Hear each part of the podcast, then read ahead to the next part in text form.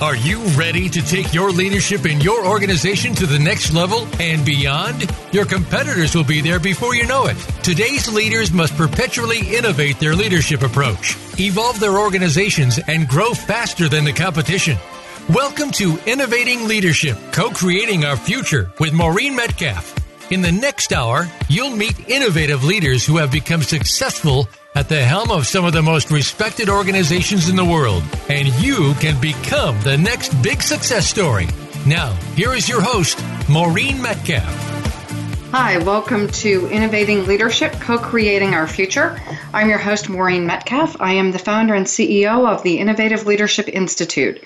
We help leaders identify disruptive trends and develop strategies to develop themselves and their organizations into industry leaders. I'm a regular contributor to Forbes and the lead author on an award-winning book series focusing on innovating how you lead and transforming your orga- organization. Today, I am delighted to have with us Ed Trolley. Ed is the S V P of Managed Training Services for N I I T.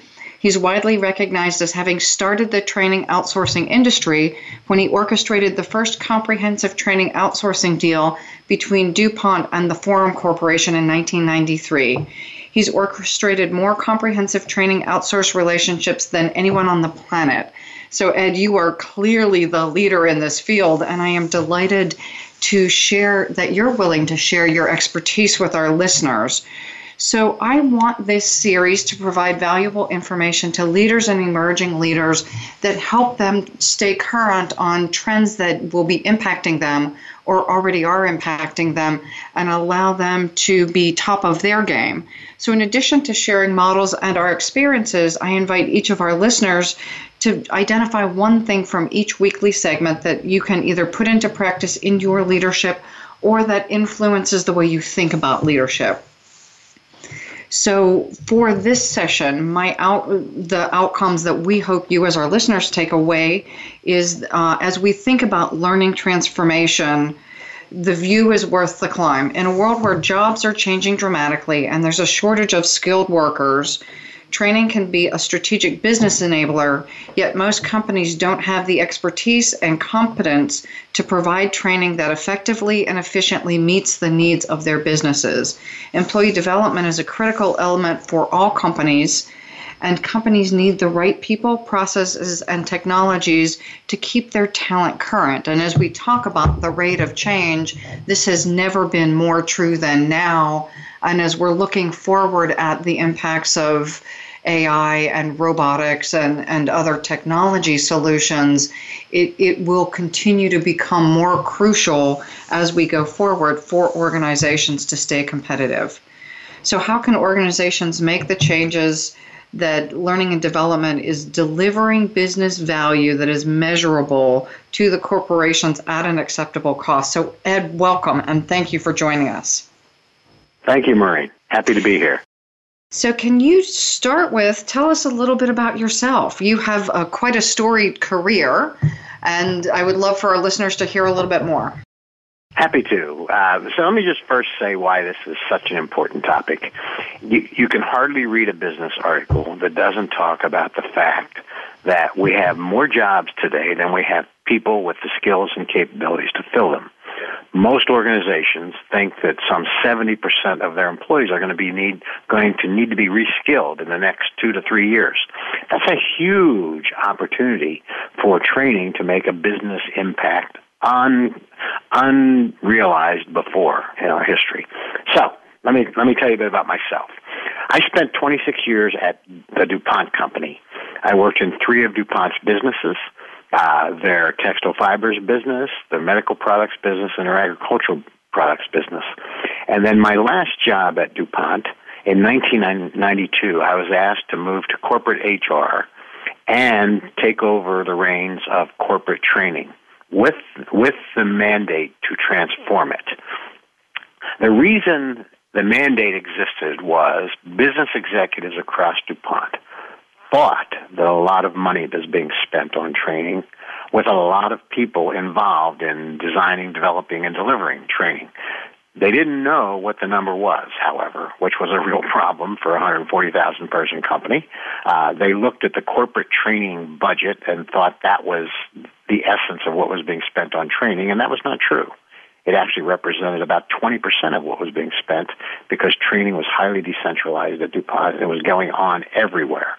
Everybody was a trainer in DuPont at, at that time. This was in nineteen ninety-two.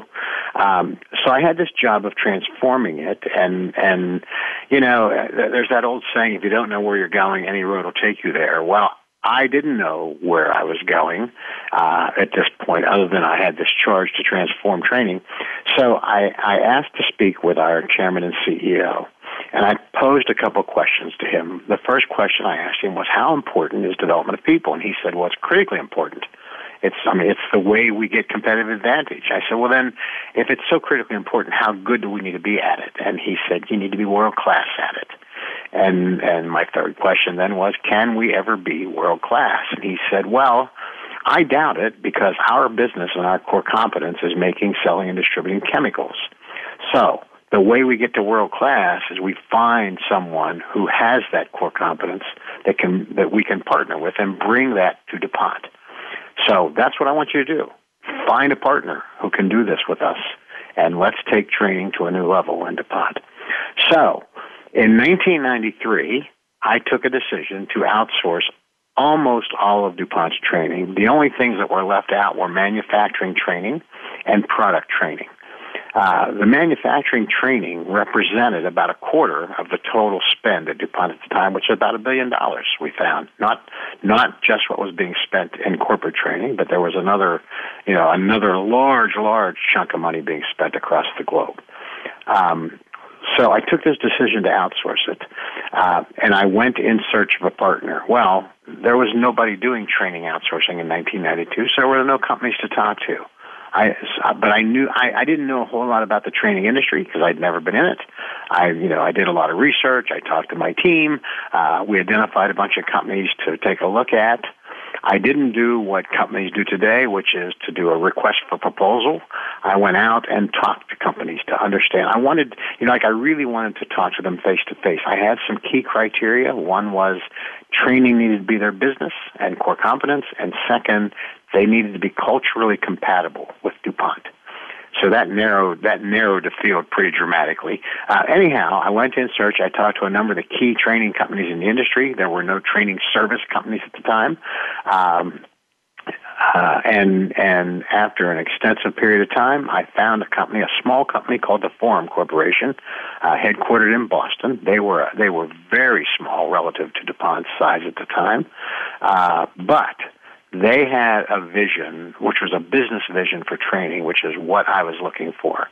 So their vision was, basically their tagline was, where learning means business. And I thought that mapped directly to what we wanted to do, which was to ensure that training was highly relevant to the business, delivering quantifiable, measurable business value and impact. So I partnered with them in nineteen ninety-three. We took the outsourcing route. We had to create it together because it had never been done before in the industry.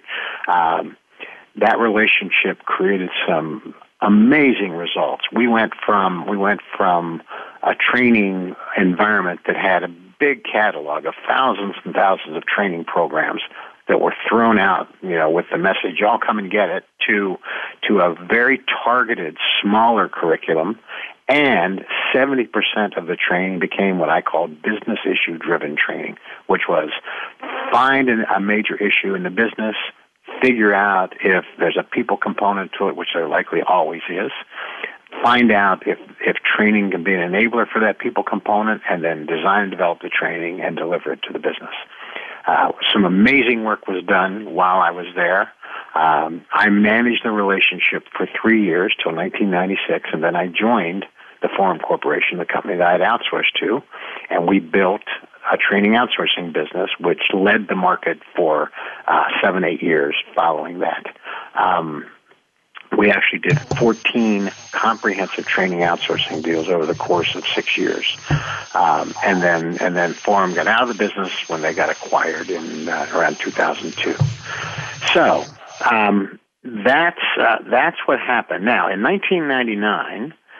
after after talking with hundreds, if not thousands, of business executives about training inside large companies, we we we were hearing the same things from business executives about training. Fundamentally, they said they said, "Look, it's just not working for us. We're spending lots of money. We're not getting enough value." Uh, They said that that uh, that they believed in learning. They they really understood that learning was critical to their organization, you know. And you could see that in like the every almost every annual report. Companies say our people are our only source of sustainable competitive advantage, which means they have to have the skills and capabilities to do the work that's required to deliver value to their customers. Jack Welch, a long time ago, said the companies that win will be those that learn the fastest and, and apply that learning to work. So, so that's why this is an important topic. The problem, however, is while business leaders were sold on learning, they weren't sold on training. They were skeptical of the people and processes.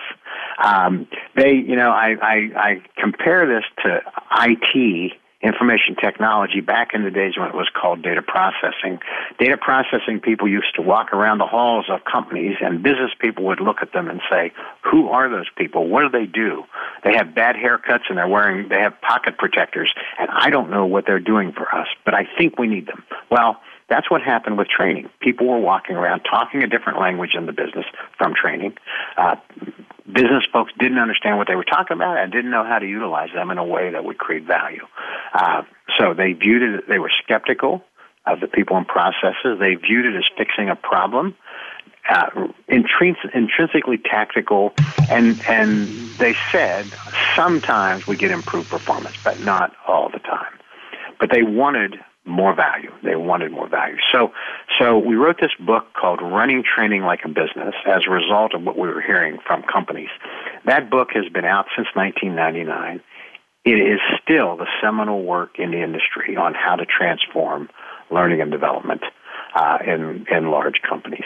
Now, one of the things we said in this book was that that the the the, the, the reason businesses aren't sold on training is because their operating premises in training are different from the business operating premises. You know, it was kind of like there's always a demand for training. It's assumed, plus or minus ten percent, we're always going to do training inside our company. They had to operate within budgets. They had to be sustained, sustained by corporate edict. It was normally a very large fixed cost, uh, which means businesses paid for it, whether they used it or not. They got it normally as a monthly allocation. The job of training was to convey content, teach skills, build competencies, and they measure their success by activity levels and budget compliance. When, when on the business side of things, they had to live with, they lived with risk. They had to maximize profits. They were sustained by their customers. They were variable costs, so customers only paid them for the services they used. And their job was to meet customer needs, and they measured their success by the customer's success and therefore their profitable growth. So that's that's what we wrote about in Running Train Like a Business, and and it has been, I mean, I tell you, I talk today to people nineteen years later who say they carry the book around with them all the time. It has been instrumental to them in, in learning how to manage and transform uh, their training organizations and bring more value to the business. So, um You know, so let me just describe what Running Train Like a Business is all about. It, it really has what I call the twin tails. The first, the, the first side is that it has to be effective, and effectiveness is about value creation. So it needs to be linked to the business strategy. It needs to be focused on business issues rather than training content. Uh, we have to let customer demand shape what we bring to our customers. We have to have a business mission. We have to see ourselves as an enterprise or a business, not as a function or not as overhead in the organization. We have to talk the language of business.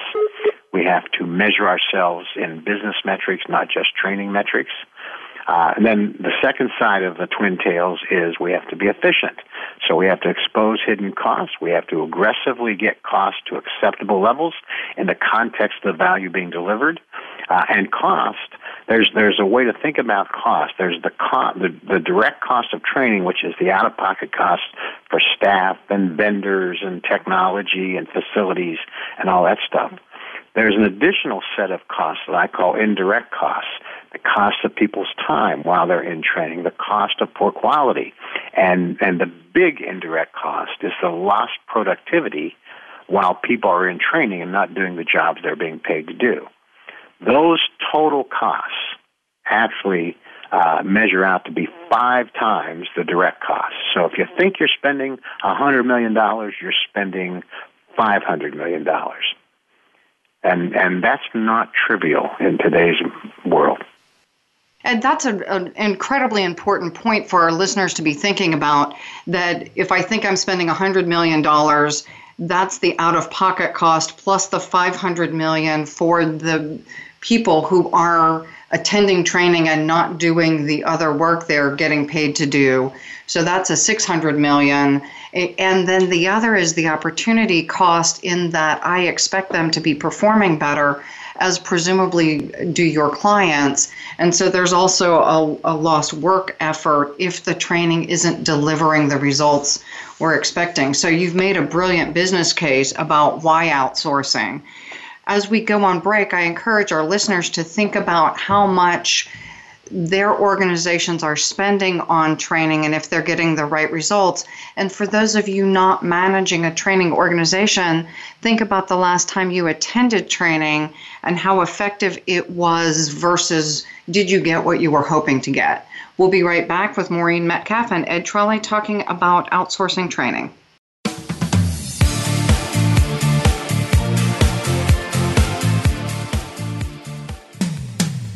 When it comes to business, you'll find the experts here. Voice America Business Network. The Innovative Leadership Institute is your trusted partner to create perpetual innovation and evolution in your leadership and organization. Are you ready to innovate and evolve? Since its inception, the Innovative Leadership Institute has been dedicated to helping leaders evolve their leadership mindset and skills and create organizations that can continually innovate to achieve results in a highly competitive and rapidly changing environment. We help leaders, management teams, and organizations identify and create the capacity to update how they lead, identify, and implement transformative solutions necessary to meet their mission and create strategic advantage. The Innovative Leadership Institute offers proven results backed by leading-edge research and a global network of accomplished consultants and thought leaders. Visit innovative leadership institute dot com. Maureen and her associates are ready to discuss your needs and tailor a solution to meet your goals. Move forward with the Innovative Leadership Institute. Visit innovative leadership institute dot com today. We hear it and read about it every day in the news. America is heading over a fiscal cliff. Home prices are still receding and unemployment growing. How can you preserve and increase your wealth in this kind of economy? Tune in to Turning Hard Times into Good Times with host Jay Taylor. Jay will explain the decline of our monetary system and the economy, and will give you winning investment ideas and the tools to protect and increase your wealth. Turning Hard Times into Good Times with Jay Taylor can be heard Tuesdays at three p.m. Eastern Time, twelve noon Pacific Time on the Voice America Business Channel. The Voice America Talk Radio Network is on Instagram. Make sure you follow us and comment on our pictures from behind the scenes at our radio shows, live events, and around the network. We want to see what you have to share as well. Check us out on Instagram at Voice America Talk Radio. When it comes to business, you'll find the experts here. Voice America Business Network.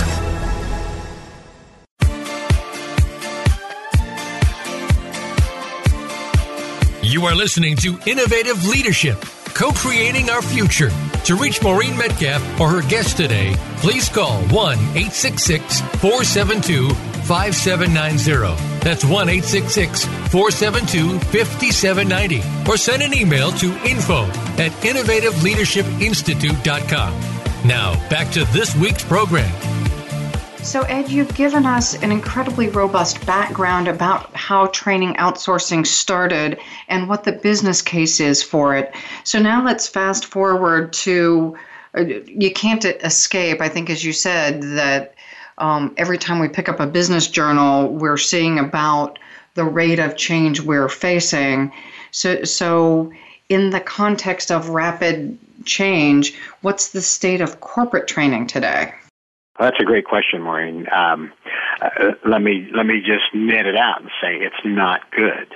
Um, all the industry research points to that fact. So I'll, t- I'll give you some background on this.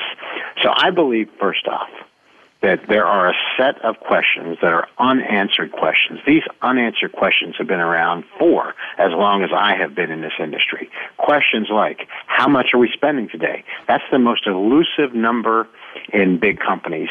Uh, I have yet to talk with a senior business executive who can answer the question for the company that they are a part of, because because no one knows. And, and until they figure that out, until they figure that out, it's hard to make the right kinds of decisions. And then, you know, and then they're only looking at the, the direct spend. If you do, if you go back and think about my total cost comment, you know, if they find out whatever the direct spend is, they can multiply it by five. That's what they need, really need to be managing, is the total spend. Because I believe you make very different decisions when you understand the total spend of training. So, how much are we spending today? Unanswered question. Where's the money going? Unanswered question. What value are we getting from our current investment? The biggest of the unanswered questions, because at the end of the day, that's the so what of training. It's about creating value for the businesses. You know, how can we make it better, faster, and cheaper? Things that companies worry about all the time, um, that are that they struggle with when it comes to this very large unmanaged training spend. Um, how do we ensure operational and financial control? How do we begin and gain organizational support? How do we achieve and sustain improvements? And how do we measure the value of our future investment?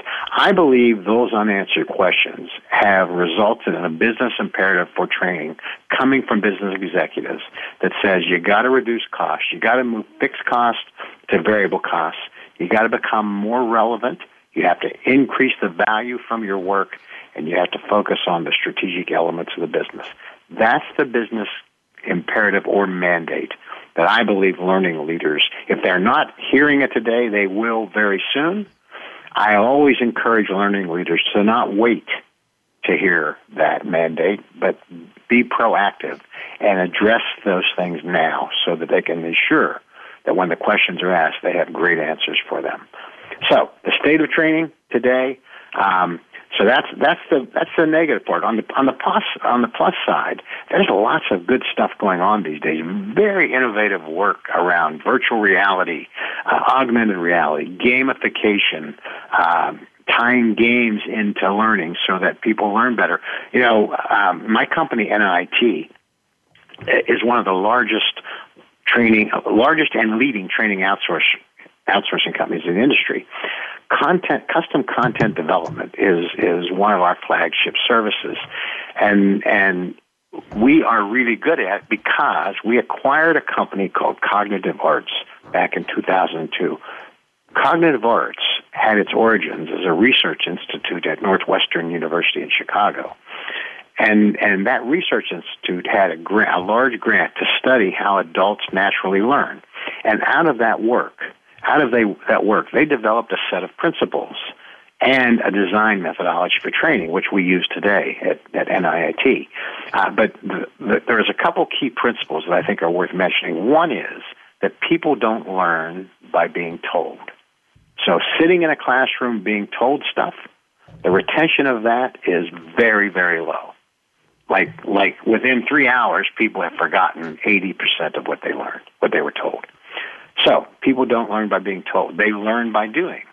So the training that involves, you know, immersive learning, putting people into situations that they're going to experience on the job to learn the things that they need to learn in order to do their jobs better, that's uh, that's not optional anymore. Gamification is a way to make that work even better. What we have learned is that game developers, The, the, the people that develop games like Tomb Raider and those sorts of things that I don't know much about, but the kids do, um, they really understand how people learn. So they create scenarios. They put people in scenarios. They immerse them in an environment where where they have an opportunity to make mistakes. So make, people learn. Another principle from Cognitive Arts, now N I I T, is people learn best when they make mistakes. So people are put into situations in games where they make mistakes. Now, what happens when they make a mistake? There's some dramatic, some dramatic consequence. That's the, that's the next principle. You have to dramatize the consequences of, of the mistakes, because that embeds that embeds the learning into the brain so that people remember and retain the learning. So game developers do that really, really well. They, you know, they explode things, they kill people, they do all that stuff, and those things are memorable to the people who are playing the games. Um, so that's the way we design training these days. That's the, and, and this whole stuff around putting people in virtual reality situations where they are in, literally like in a room that they're going to be working in at some point in time, in a, in a manufacturing facility or in a, in a, a, a mine, and they're trying to understand, you know, how to be safer. They are they are presented with risks along the way, and they have to make decisions about those risks and what do they do about it. And if they make a mistake, it could kill them or kill somebody else, or they could fall in a big hole. Who knows what the consequences are?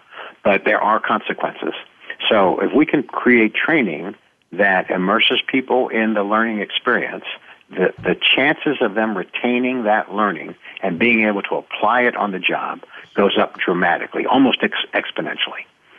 So, so, so I think, go ahead. So if we think of examples of industries that have done this really well, it's something like the airline industry, and pilots, when they jump into a new plane, don't just go take it for a spin. They they do extensive simulation work first. So absolutely, pulling- the simulation, the pilot simulation work is is a great example, because they, I mean, they look, they don't they don't show them how to do everything. They present them with situations. Our head of design at N I I T often talks about um, the fact that there there was a time when wind shear was a major problem for airlines, where mm-hmm. where pilots pilots would experience wind shear, the plane would drop, or the plane would go, I don't I think it would drop, not go up, and and they wouldn't know how to handle it, and it caused a number of crashes. So it didn't take them long to figure out that they needed to present that in a simulation, and and wind shear accident, caused accidents have disappeared. They don't happen anymore as a result of putting people into that situation and letting them understand what they do when they face it, uh, and and therefore when they go back into the pl- the real plane, they know how to deal with it when they face the, the problem. You know, interestingly, because I happened to be hanging out with someone who was a pilot during that time, so he went off and did all the simulation, and then the test flights, they also had them do wind shear exercises consistently. So it was a simulation and then not quite real world with passengers, but more real world. So I wonder about those progressive steps where I go off and practice in a class, and then I come back to the office and I practice in a slightly safer space before I go go live, as yeah. it were. Yeah, critically important. Critically important to practice practice out of the live situation. But you know, this even this even comes down to like things like working on a computer system. You know, if your if your job is to work on a computer system and and enter things and have a customer on the phone and try to answer questions and the like, and you don't know, you know, you don't know how to do that, then that's a problem for your customer. So if you can create training that that instead of just telling people, well, when this occurs, you push this button, and when that occurs, you push that button, and you respond like this, you put them in a in a simulated live situation where they're on, they're literally on the phone with a customer, and they get a question, and they have to find the answer to it, and, and if they make a mistake, the customer comes back and says, well, you didn't give me a good answer. That's not, and this is all in a simulation, of course, you mm-hmm. know, and that makes them realize that they have they have to know how to do this stuff in order to satisfy their customers' questions and needs. You know, we do this with, uh, I did it earlier this week with role-playing, how to give negative feedback. And we just have them sure. sit down and, and practice with someone, with a with a real-life situation, but not the person that they need to do it with, so that they're making the connection rather than some random scenario, but they're making the connection with what they need to do when they go back to work on, you know, whatever the next day is. Yeah. Well, think about our kids who go to school every day, you know, and they sit in a classroom and the teacher stands up in front and, and they're told a bunch of stuff, and basically they try to memorize it, you know, so that when they take the test, they can answer the test questions. I mean, I remember when my daughter was in school and she would come home and say, I just don't understand this math stuff. And I would spend an enormous amount of time putting her in the situation, you know, giving her an example, saying, what would you do in this situation? And, you know, and that was really helpful to her. uh, because it was the application of what she was learning, not just the facts and data of what she was learning. And so what we knew it knew intuitively in these situations then is is being validated by r- the researchers from Northwestern that N I I T purchased. What are the other things that you are doing and that we should be aware of if we are are outsourcing our training? Wow. Uh, so so let's talk about outsourcing. Um, so, you know, back back in the early nineties when I outsourced DuPont's training, that was the only training outsourcing deal done in the industry. And it was, it was the first deal, and it actually started the training outsourcing industry. I mean, it it made the headlines. Wall Street Journal wrote about that. Uh, H R Executive Magazine had the co- on the cover of the magazine, on the, on the monthly edition, shortly after the outsourcing deal was done, the title was, "Can You Outsource Your Brain?"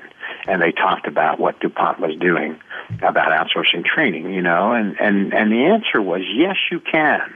Yes, you can, because people whose core competence is this stuff called training can do it better than people who are in companies whose core competence in business is something else, you know.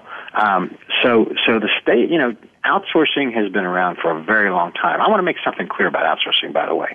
I think there's this belief, and, and we see it on the news a lot. Outsourcing, people equate outsourcing to offshoring, mm-hmm. which means jobs go somewhere else outside the U S And that's just not so. Of course, there's an outsourcing component to it, or an offshoring component to it. But there are many outsourcing companies in the U S who have large operations with large staffs of people. Those are jobs, right? Those are jobs. Large staffs of people performing services for other companies who know, who don't want to do those things themselves anymore. So, so outsourcing is is more than job loss. It's it's creating jobs and it's delivering more value. So uh, maybe I could talk a bit about the state of training outsourcing today. Uh, Let me. And, can I and jump why, in? For, can I jump sure. in with just an example before we go to, to the state of outsourcing? Sure. Um, our company offers leadership training. We don't offshore anything, but we collaborate with our clients because we spend a lot of time and money doing the research about what's most current. So that's an example.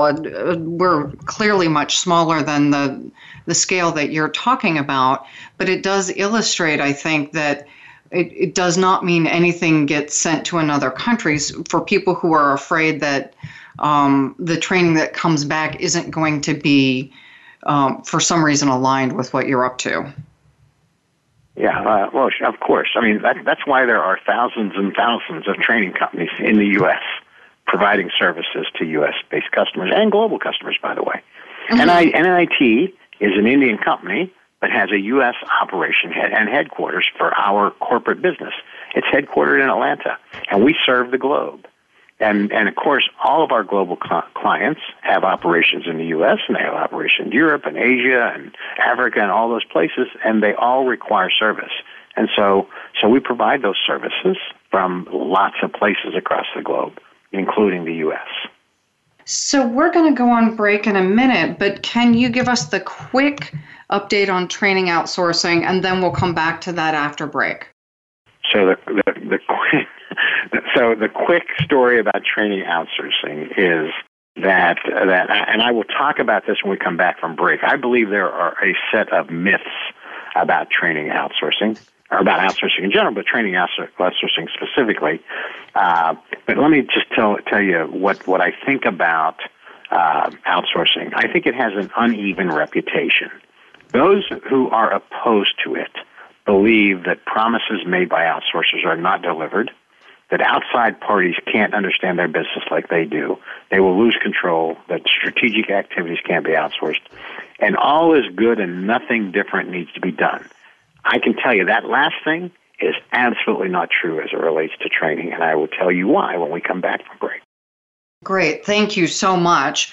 So for our listeners, again, as we go on break, I, I wonder how many of you have had experiences, both positive and negative, with outsourced training. You know, we, I think all of us have gone to various sorts of training that can be brilliantly done by anyone, and others that if it's outsourced, it has to be done collectively. That you don't throw it over the wall and expect it to be perfect. But there's that, to me, that middle of the road, outsourcing providers can integrate our content. So on that note, we will go on break, and Ed Trolley and Maureen Metcalf will be right back to talk about the myths of training outsourcing.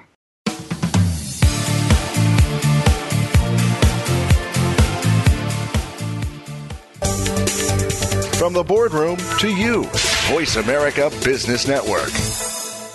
The Innovative Leadership Institute is your trusted partner to create perpetual innovation and evolution in your leadership and organization. Are you ready to innovate and evolve? Since its inception, the Innovative Leadership Institute has been dedicated to helping leaders evolve their leadership mindset and skills and create organizations that can continually innovate to achieve results in a highly competitive and rapidly changing environment.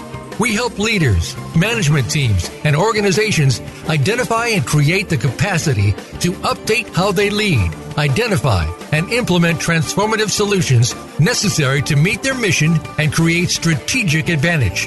The Innovative Leadership Institute offers proven results backed by leading-edge research and a global network of accomplished consultants and thought leaders. Visit innovative leadership institute dot com.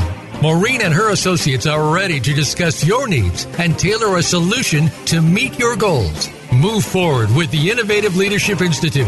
Visit innovative leadership institute dot com today. We all hear about information security, identity, and privacy threats. The more technology becomes part of our lives, with more data created to provide insights about our lives, the more concerned we need to be. That's why it's important to tune in to Data Security and Privacy with the Privacy Professor. Host Rebecca Harold is an internationally recognized expert in these areas. Rebecca and her guests will let you know how to keep your business and personal data safe. Listen live every Tuesday at five p.m. Eastern Time, two p.m. Pacific Time on the Voice America Business Channel. Your favorite Voice America Talk Radio Network shows and hosts are in your car, outdoors, and wherever you need them to be. Listen anywhere. Get our mobile app for iPhone, BlackBerry, or Android at the Apple iTunes App Store, BlackBerry App World, or Android Market. Voice America Business Network, the bottom line in business.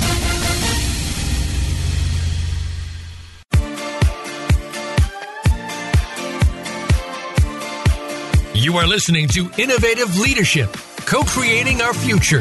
To reach Maureen Metcalf or her guest today, please call one eight six six, four seven two, five seven nine zero. That's one eight six six, four seven two, five seven nine zero. Or send an email to info at innovative leadership institute dot com. Now, back to this week's program. Welcome back to the conversation about training outsourcing. You are with Maureen Metcalf and Ed Trolley. And before break, Ed, you were giving us the update on the state of training outsourcing. Let's talk about that a little more before we move into the myths. Okay. So I just wanted to offer one one additional thought here. Um, I believe it's time for all organizations, if you're not doing it today, to consider outsourcing all or part of your training and development, because the reasons are many. It's not your core competence. It needs to be best in class or world class, and you can't ever get it to that, no matter what you think. And I, you know, look, I understand that that organizations think they're doing really, really well. I talk to learning leaders all the time. Fact is, the research doesn't support that, and I'll talk about that later. Uh, you can reduce your total costs by a minimum of twenty percent. That's always an important thing to worry about. Um, you can move your fixed costs to fully variable costs, a pay-per-use model. I always say, I wrote in my book that business executives hate fixed costs. And if you have high fixed costs, then you might as well walk around with a sign on your back that says, "Kick me," because business executives just hate to get allocations for things they may or may not use and may or may not be getting value from. You can eliminate need for internal headcount, dramatically improve the quality and impact of your training, uh, reduce the amount of time your employees spend in training, and return that time back to the business in the form of increased productivity. And you can ensure that your people will have the skills they require to support your businesses.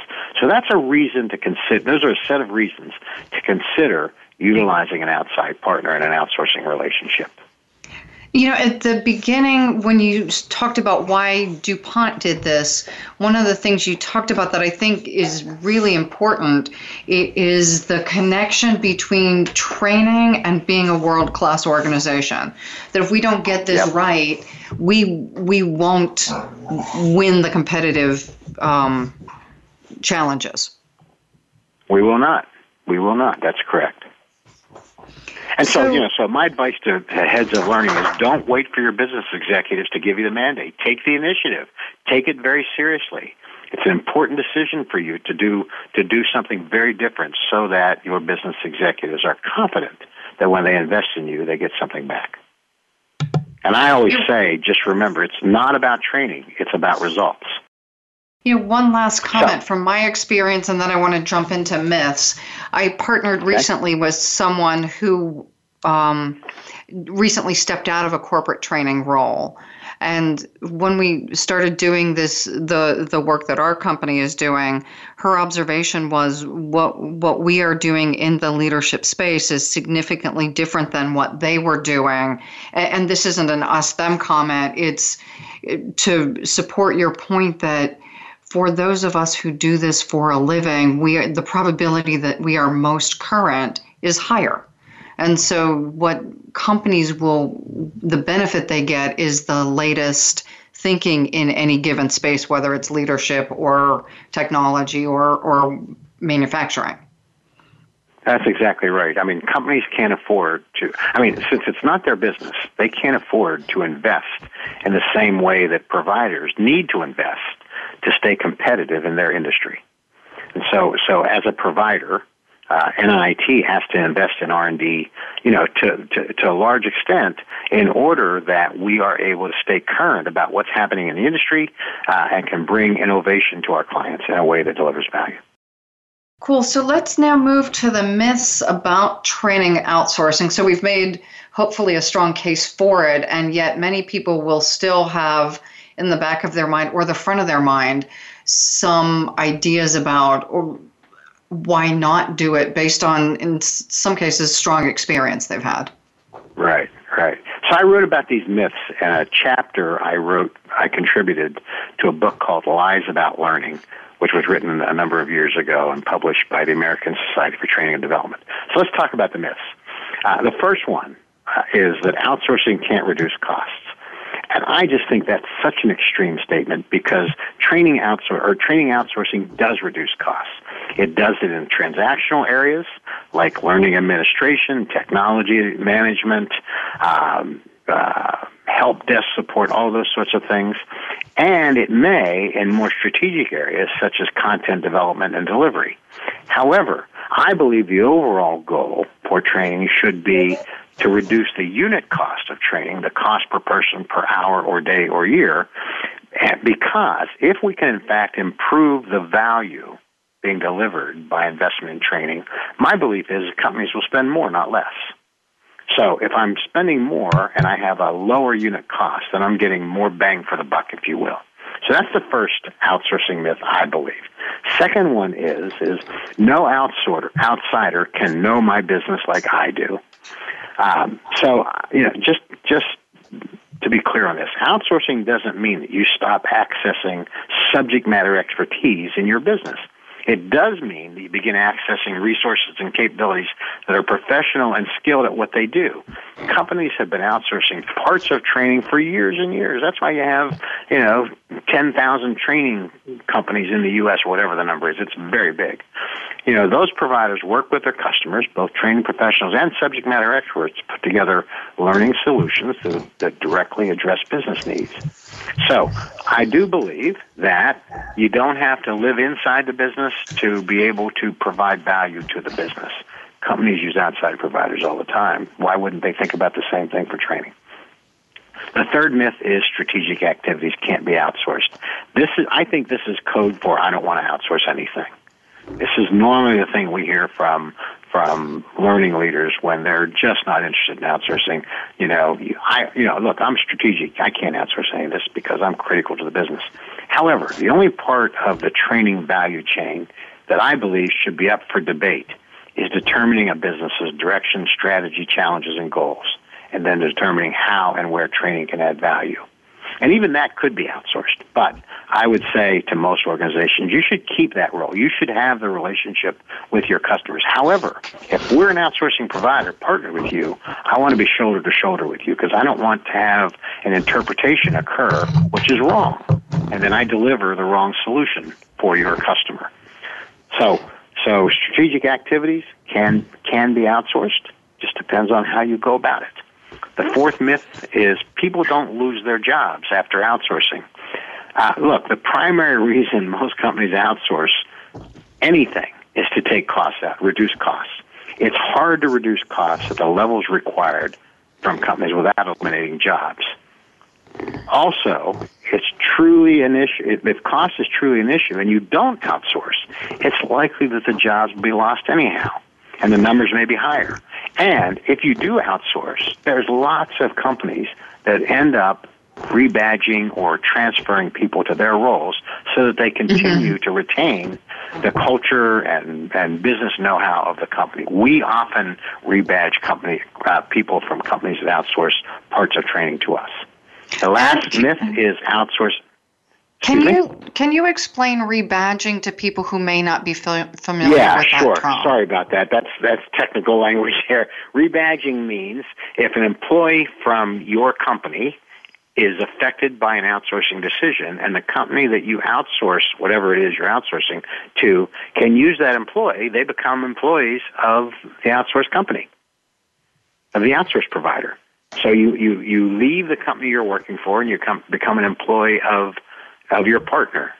And, and, and so, you know, that's a way to preserve jobs. But, but what I have found, and I did this at DuPont, and we have done it many times since, what I find is that, that employees in companies that, whose business is something other than training, when they move to a training company, it puts them in a role in a company that's doing what they want to do.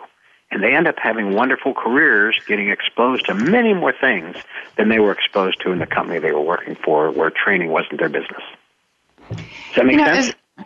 It it does. And one th- one word you've used consistently that I think needs to be uh, pointed out is the idea that as an outsourced provider, you're a partner. You're not yes. a vendor. And I think there's a Not big a difference in that relationship of I just tell you what to do, or you and I collaborate extensively on the solutions we're offering. That's exactly right. I always say in a partnership, you can't have one winning and one losing. Both have to win. So you have to make decisions that benefit both companies. You can't be so proprietary about things that you're willing to sacrifice the relationship because of something that you want to get done. I mean, I, you know, I remember, again, I, I, I relate to DuPont all the time. When I was at DuPont and I was ready to do this deal with the Forum Corporation, my, my sourcing folks said to me, we have this training program I want you to go through uh, that, that will tell you how to work with vendors. And I said, well, first off, I'm not going to be working with a vendor. I'm going to be working with a partner. And secondly, I'm happy to attend that, but I want my partner to attend it too. I said, oh, my God, you can't do that. And I said, well, then, if I can't do that, I'm not going to attend it. But I think they will benefit from the conversation as much as I will, because we're partners. Remember, we're partners. So they allowed that, and it worked out just fine. And it takes someone like you with the mindset of partnership for this to really work. If we're trying to take out costs and treat our the people who we should treat as partners, as vendors, we do end up with all of the myths you talk about.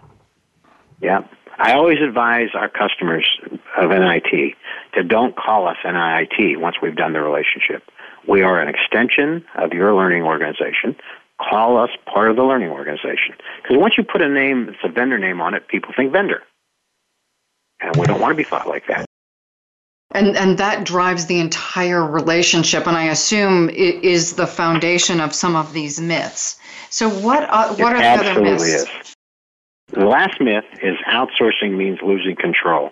And I say on the contrary, on the contrary. First off, we don't have good control today. We don't know how much we're spending. We don't know what we're getting for it. We don't know how to improve it, you know. And and when you outsource, all of a sudden you have a single point of accountability. You have all the costs rolling through one place. You know how to manage them. Uh, you know what decisions to make to affect the cost and the value. So better control, I believe better control is achieved by outsourcing and getting things funneled through a single place. It's like, you know, it's like when I, when companies hire vendors to do training, like your company, Maureen. I mean, I find that large companies, vendors attack them all over the place at every level across every organization trying to sell their goods. And, and, and, and I know at DuPont, and I've seen it a hundred times since then or a thousand times, a vendor could sell the same program to do two different parts of the organization and charge different fees for it. Or a company may have a single need across the organization and get it solutioned by multiple different vendors, all doing the same thing. I found thirty-four different train, time management programs at DuPont wow. when I was when I was there. And my, I had these three business sponsors who were part of my outsourcing initiative, and I was telling them about it, and they said, well, surely one or two of those are better than the other thirty-two, don't you think? And I said, sure, probably. They said, well, then let's get rid of thirty-two of them and let's keep one or two. And then, but then they followed it by saying, but look, let's be clear. We only want to do time management training in the context of people having a need because they don't know how to manage their time. We just don't want to make it something that anybody can do just for any reason. It has to have a business connection to it. So and this, that's how you improve control. Gets back to the partner construct, that if I am your partner, you and I will be candid with one another about what you need and what's working and what's not working. And it, it's a different relationship than every department head goes off and signs up for a time management class from everything from the American Management Association to how to use a, a planner right. or a P D A. That's exactly right. That's exactly right. So you obviously feel strongly about training outsourcing. You've been doing this for decades. You continue to do it when you have lots of career choices, I assume. Um, why do you feel so strongly about this need to transform both organizations, outsourcing, and how outsourcing is delivered from the outsourcing side and from the company side? Yeah, that's a great question. I've, you know, I've been on both sides, so I have a different perspective than many people.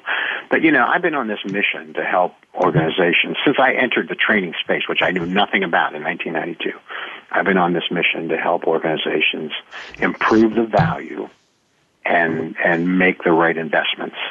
Uh, but today, here, here's why I feel so strongly about transformation today. There's some recent research from Bersin and Associates, now part of Deloitte, that came out in two thousand seventeen that said, while employee development has never been as important, faith of the organization in the L and D function to deliver value has never been so low. That's a horrible indictment for L and D inside companies. Corporate executive boards said that the vast majority, majority of learning supplied across an organization, sixty-four percent inside corporate training and seventy percent outside of the training function, is going to waste because it re- is redundant or of low quality. Corporate Executive Board also said forty-five percent of all training across all company sizes, all industries, is what they call scrap learning, which is learning that doesn't get applied. So you might as well just tear the money up that you're paying for that learning and throw it in a wastebasket, because it's not delivering any value. I just saw, uh, oh, and one other thing. So Bersin also said last year that the net promoter score for internal training organizations is minus eight, and he said it can't get any lower than that. Well, guess what? We had a senior uh, uh, partner from Deloitte speak at our customer conference two years ago, and he said it's minus thirty-one. So it can get wow. lower than eight. So that's horrible, so, Ed, right? I mean, that's another horrible indictment. We're coming but I think to the there's end something of our that's re- segment. What's that? We've only, we've only got one minute left. So can you give okay. us a summary thought? I I would love to continue to listen, but um, we're going to run out of airtime. Um, a okay. summary comment, and then give our listeners your contact information so they know where to reach you. Okay. So thank you. Uh, so I'm, my summary thought is transformation of L and D is critically important. Uh, it, it, it means improving both effectiveness and efficiency, running training like a business. And I would close with saying the view is worth the climb. If you, in fact, can do it, and it's not for the faint of heart, by the way, I will say that. But if you, if you can actually do it, you will realize enormous benefits. My contact information is edward.trolley at N I I T dot com. You can access me that way through an email, or you can go to N I I T's website, N I I T dot com. You can see articles that I've written. You can learn about how we think about L and D and training and outsourcing and the like, and uh, and and you can contact me if you want. So thank you for your time. Name of your book. And the name of my book is Running Training Like a Business, Delivering Unmistakable Value.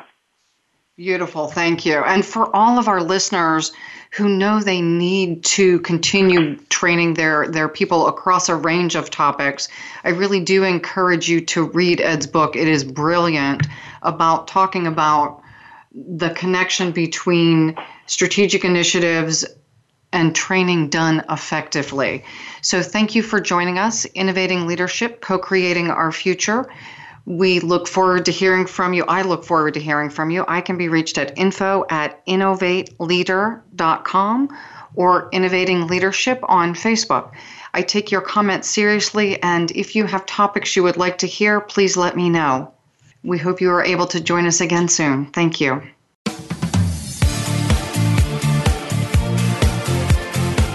Thank you again for joining us this week. Please tune in for another edition of Innovating Leadership, Co-Creating Our Future with Maureen Metcalf next Tuesday at eleven a.m. Pacific Time, two p.m. Eastern Time on the Voice America Business Channel. We hope you'll join us then and have a great week.